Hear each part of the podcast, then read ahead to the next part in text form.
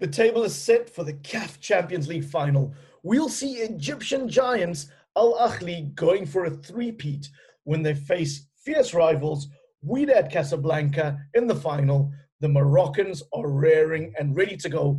Welcome to this bite-sized edition of the podcast. I'm your host, Zain Nabi.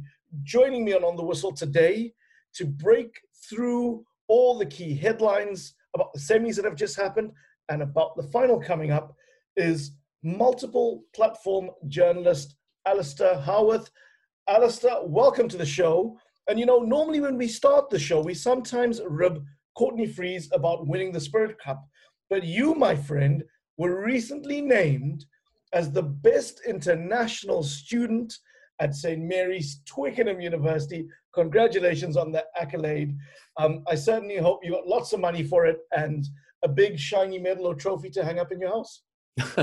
Thanks so much. I'm I'm working on lobbying them to give me my my plaque so I can you know, hang hang it up above my my front door. and when we start the pod the next time, you know, we're gonna have the Spirit Cup winner, and we're gonna have the top international journalism student from St. Mary's Twickenham. Um, probably, you know, you're you're gonna be the poshest guy in the pod. yeah, well, I mean, my dream is to aspire to to get to Courtney's levels of of getting the Spirit Cup. You know, that's that's the real goal is to achieve the heights the heights of that. I, I, love how we take the mic. He's not here, and we still take the mic, even though he's played in the CAF Champions League and he's won a and he's won a Premier Soccer League. We've not come exactly. close to it. Done nothing like that. if you're listening to this, no, we still have a lot of love for you, and you'll be on soon enough with us. But Alistair, let's let's get straight into it. The CAF Champions League semi-finals are done. The table is set. Do you want to just give us an overview of what happened in the semis? Yeah, well, I mean, we spoke about it last week, and we, kind of said how the semifinals were essentially done and dusted after after the first leg, and and that was ended up being the case. You know, Wydad took their three-one lead against Petro, uh, the that back home to Morocco, and and they saw out a one-one draw. I mean, this again kind of similar to the first leg. Petro came out, you know, attacking intent. They actually played some really good football, scored a really, really lovely goal from, from Gleason, um, kind of cutting in from the, the right wing and drilling home a goal. And they put pressure on Wydad, but, but just like in the first leg, they were undone by a set piece corner straightforward. We'd had to, you know, get the equalizer, and with the away goals, that was kind of it done and dusted. You know, Petro had a few chances late on, um, but couldn't really convert it, and and that you know that's that was the story. You know, similar in the other in the other tie, yes, took um, Al Ahly to a two-two draw at home, and you know. You know they went down early. Al Ahly actually took the lead once again. It was Percy Tau was kind of the the star of the show. He got two assists this time, um, and had another great performance. But you know, again, Setif kind of took came back, took a 2 1 lead, kind of threw everything in the kitchen sink. Al Ahly, Al Ahly kind of held on and then kind of got that that late goal really at the death, um, kind of when when Setif were throwing everything at them. And so, you know, went through a 6 2 winners on aggregate, which is a crazy, crazy score. But like we said, this was kind of done done and dusted. So we have our two finalists, um, Al Ahly and and Wydad. But I mean, I wanted to just quickly say a point. You know, I, it was really one of the stories of this tournament for me has been this Petro side. You know, we, we talk a lot about the big North African sides and you know then sides from South Africa are really the ones who are starting to dominate continental tournaments. You know, a lot of other sub-Saharan countries are, are starting to struggle a bit more. You know, TP Mazembe, although they, they might be getting into the Confederations Cup final, have really struggled in recent years. And, you know, we haven't seen many clubs from West Africa, but a lot of these clubs from Angola have put in a lot of money. You know, this isn't a fluke that Petro have done so well. We saw you know, Primeiro de Agosto just a couple of years ago got to the semifinals as well. Um, and you know these teams, them as well as Sagrada, they're putting in a lot of money, and it's kind of giving a bit of a blue, blueprint and a bit of light for for those of us who don't want it just to be dominated by North Africa and South Africa.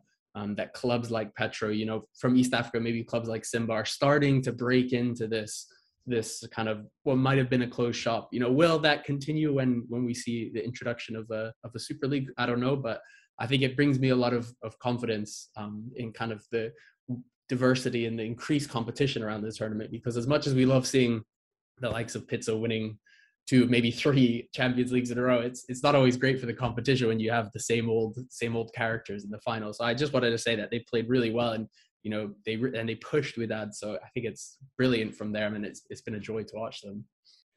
Absolutely wonderful to see Angolan football on a high Also, as you say, wonderful to see Pitso build his dynasty in North Africa.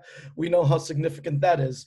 Now, the football on the field is always spicy, but off it, there has been a campaign by Al Ahly to move the Champions League final from Morocco. The final is set to be played in Morocco on May the 30th. However, Al Ahly have gone to the Court of Arbitration for Sport in Switzerland to lobby to have the match staged at a neutral venue. Remember, the CAF Champions League is played as a one off. That happened about two years ago where we went from a one off from the traditional home and away. There are a lot of layers to the story, Alistair. Can you help listeners understand why Al Ahly are going to such measures to have this final moved? Yeah, so I mean, like like you said previously, and we might be re- returning to the format. Um, you know, the Champions League finals were held home and away, um, and I think that's been a great system for African football because you know tra- traveling to neutral venues is quite difficult. You know, the continent is always one where where infrastructure is there to travel, you know, for cheap, and and as well as as we've seen, say in Europe, we've actually seen the, with the you know finals becoming more and more corporate, more and more structured, that actually you lose a lot of the color of the fans. And we see, you know, in the UEFA Champions League, the semifinals is now the best bit. You know, the final is almost like, you know, it's a bit of a write off in terms of the quality and the atmosphere. And so, but yeah, like you said, the last couple years we've we've done they've moved it in in CAF to a single neutral format, which kind of has been all right. Um, obviously, it's it's worked out kind of well for COVID reasons, but now we've had this problem where the the host city was only announced after on I think it was on the 9th of May. So after Wydad and Al Ahly played their first leg ties and essentially booked their places in the final. And so you had a situation where CAF had awarded this this uh, the tournament final to essentially to Wydad because it'll be played in Casablanca. Um, and of course, you know, one of the points of having, you know, a single venue and a single match is to have it in neutral ground. And obviously sometimes it happens you know where you announce it and then the team that's from that city qualify but this is a case where that's not happened and now CAF announced that they had bids from both Morocco and Senegal and they were the only two countries of of the 54 um, that offered a place. And then obviously Senegal have this brand new shiny stadium which has hosted a few games and has looked brilliant. Um, but apparently they pulled out. And so that meant that CAF only had the one bid which was for Morocco. And so they awarded it to them.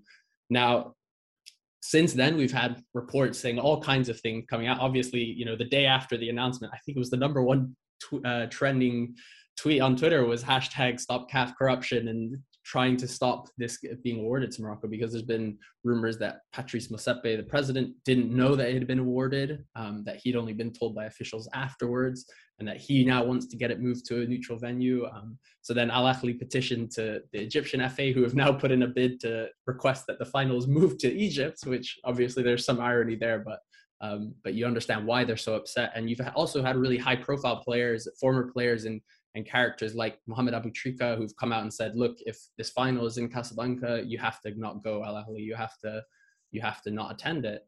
Um, and obviously, there's precedent for that in terms of African competition. I think a few years ago, I think it was Wydad who, against Esperance, decided not to show up to their second leg because they were disappointed with some decisions, uh, refereeing decisions. And so there's, you know, this there is a possibility now where the, the tournament will be hosted in Casablanca and Wydad will show up, Al Ahly won't. They'll be awarded the Champions League final um, which would be a huge, huge shame. Or, you know, I, I, was looking at booking tickets the other day to go to Casablanca to cover it, and you know, now I've not because who knows where it'll be. It might be moved to a different location. Um, so there's so many layers to this. You know, there's a lot going on. There's there's a lot of accusations of, of corruption both within CAF and you know, obviously Morocco have had quite a cozy relationship with CAF in the past, particularly with their their um, president Fouzi Lekjaa.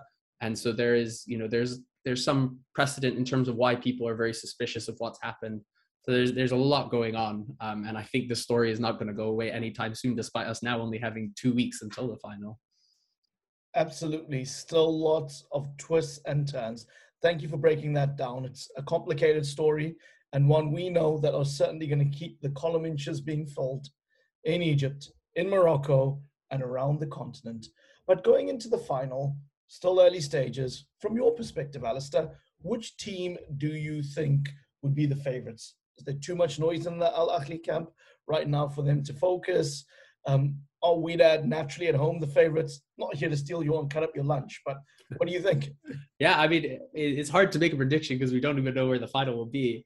but I mean, lo- looking at at you know at this year's performance, you have to say Wydad have been those standout ones. You know, they completely dominated their group. They've cruised through, you know, the rounds, the knockout rounds, um, and they look really, really good and confident. And especially if it's at home in Casablanca, you know, they they they have to be favorites. Um, you know, that one of the best atmospheres in world football, let alone African football, um, at Stade Mohammed. And so it's it's going to be you know that you'd have to put them as favorites if it's there. But you know, you look at this Al Ahly side. Even Pitso was saying it when they lost to Sundowns in, in the in the groups that hey, you know, you don't win the Champions League by winning your group group stage. You know, it's irrelevant. And we've seen time and time again Al Ahly. Even last year, you know, they came second in their group behind Simba. They struggle early on, but this is a team with you know they've got the characters, they've got the experience, they've got the know-how um, to to win. You know, they are they are winners, and you know both of them are in decent shape in the league. I think Wydad are are in first, if only on goal difference to Raja, and Al Ahly are quite far behind Zamalek in terms of points, but I think they have four or five games in hand, and if they win those, they'll go top. So you know both teams have been in, in relatively good form. I think Wydad have actually been probably the better side over the course of the season. And you have to say if it's at home, it's them. But I, for me, if it's not, if it's at a neutral venue, I think you can look past Al Ahly in terms of just they they've been here, they know what they're doing. This team, you know, Wydad obviously won it a few years ago and have been in a few finals, but this Al Ahly team, they they know how to win, they know how to get the job done. Um, and and you know they've got Pitso Mosimane who's you know embodies that. He's a winner you know? He doesn't you know even if he's not playing well he's to win. And so yeah it's but it's going to be a wherever it is with all of this coming into it it is going to be an amazing final if it's played because there's going to be so much anticipation so much charged rivalry and energy and i think it's going to be such a close game if if it does happen DJ Khaled. Should be like DJ Pitso. All he does is win, win, win, no matter what. what. Wait to see, right? Because all the Casablanca fans, uh, all the Wydad fans are going to come at me. But we are neutral. We are looking forward to what will be a cracking final wherever it's played. Who knows? Maybe they'll move it to London. That'd be beautiful. At Wembley in the sun, we can pack out the stadium. Not sure we could do that, but it would be fun to dream. It'd be um, handy for me to get there. but Alistair, thank you again for coming on the pod, giving us your views. For those of you listening out there, chime in, contact us on social media. Hit us up at OTW underscore podcast on Twitter and Instagram. Let us know what you think. Let us know if you agree with Alistair. Let us know if you don't agree with him. Let us know what you want to hear. And if you're watching this on um, wherever you get your podcasts, on Google, Spotify, iTunes. Um, you know what? Leave a rating, leave a review. It helps people find the show and do the same if you're on Facebook and YouTube too. Remember, our groups on the whistle podcast. Just search for that. Nice and easy on Facebook and YouTube. Uh, Alistair, thank you for joining us today. We wish you well, and uh, we can't wait to uh, talk a little bit more about the final as we build up to it. It is going to be a cracker. Looking Ciao forward to it. Thanks so much, Zain.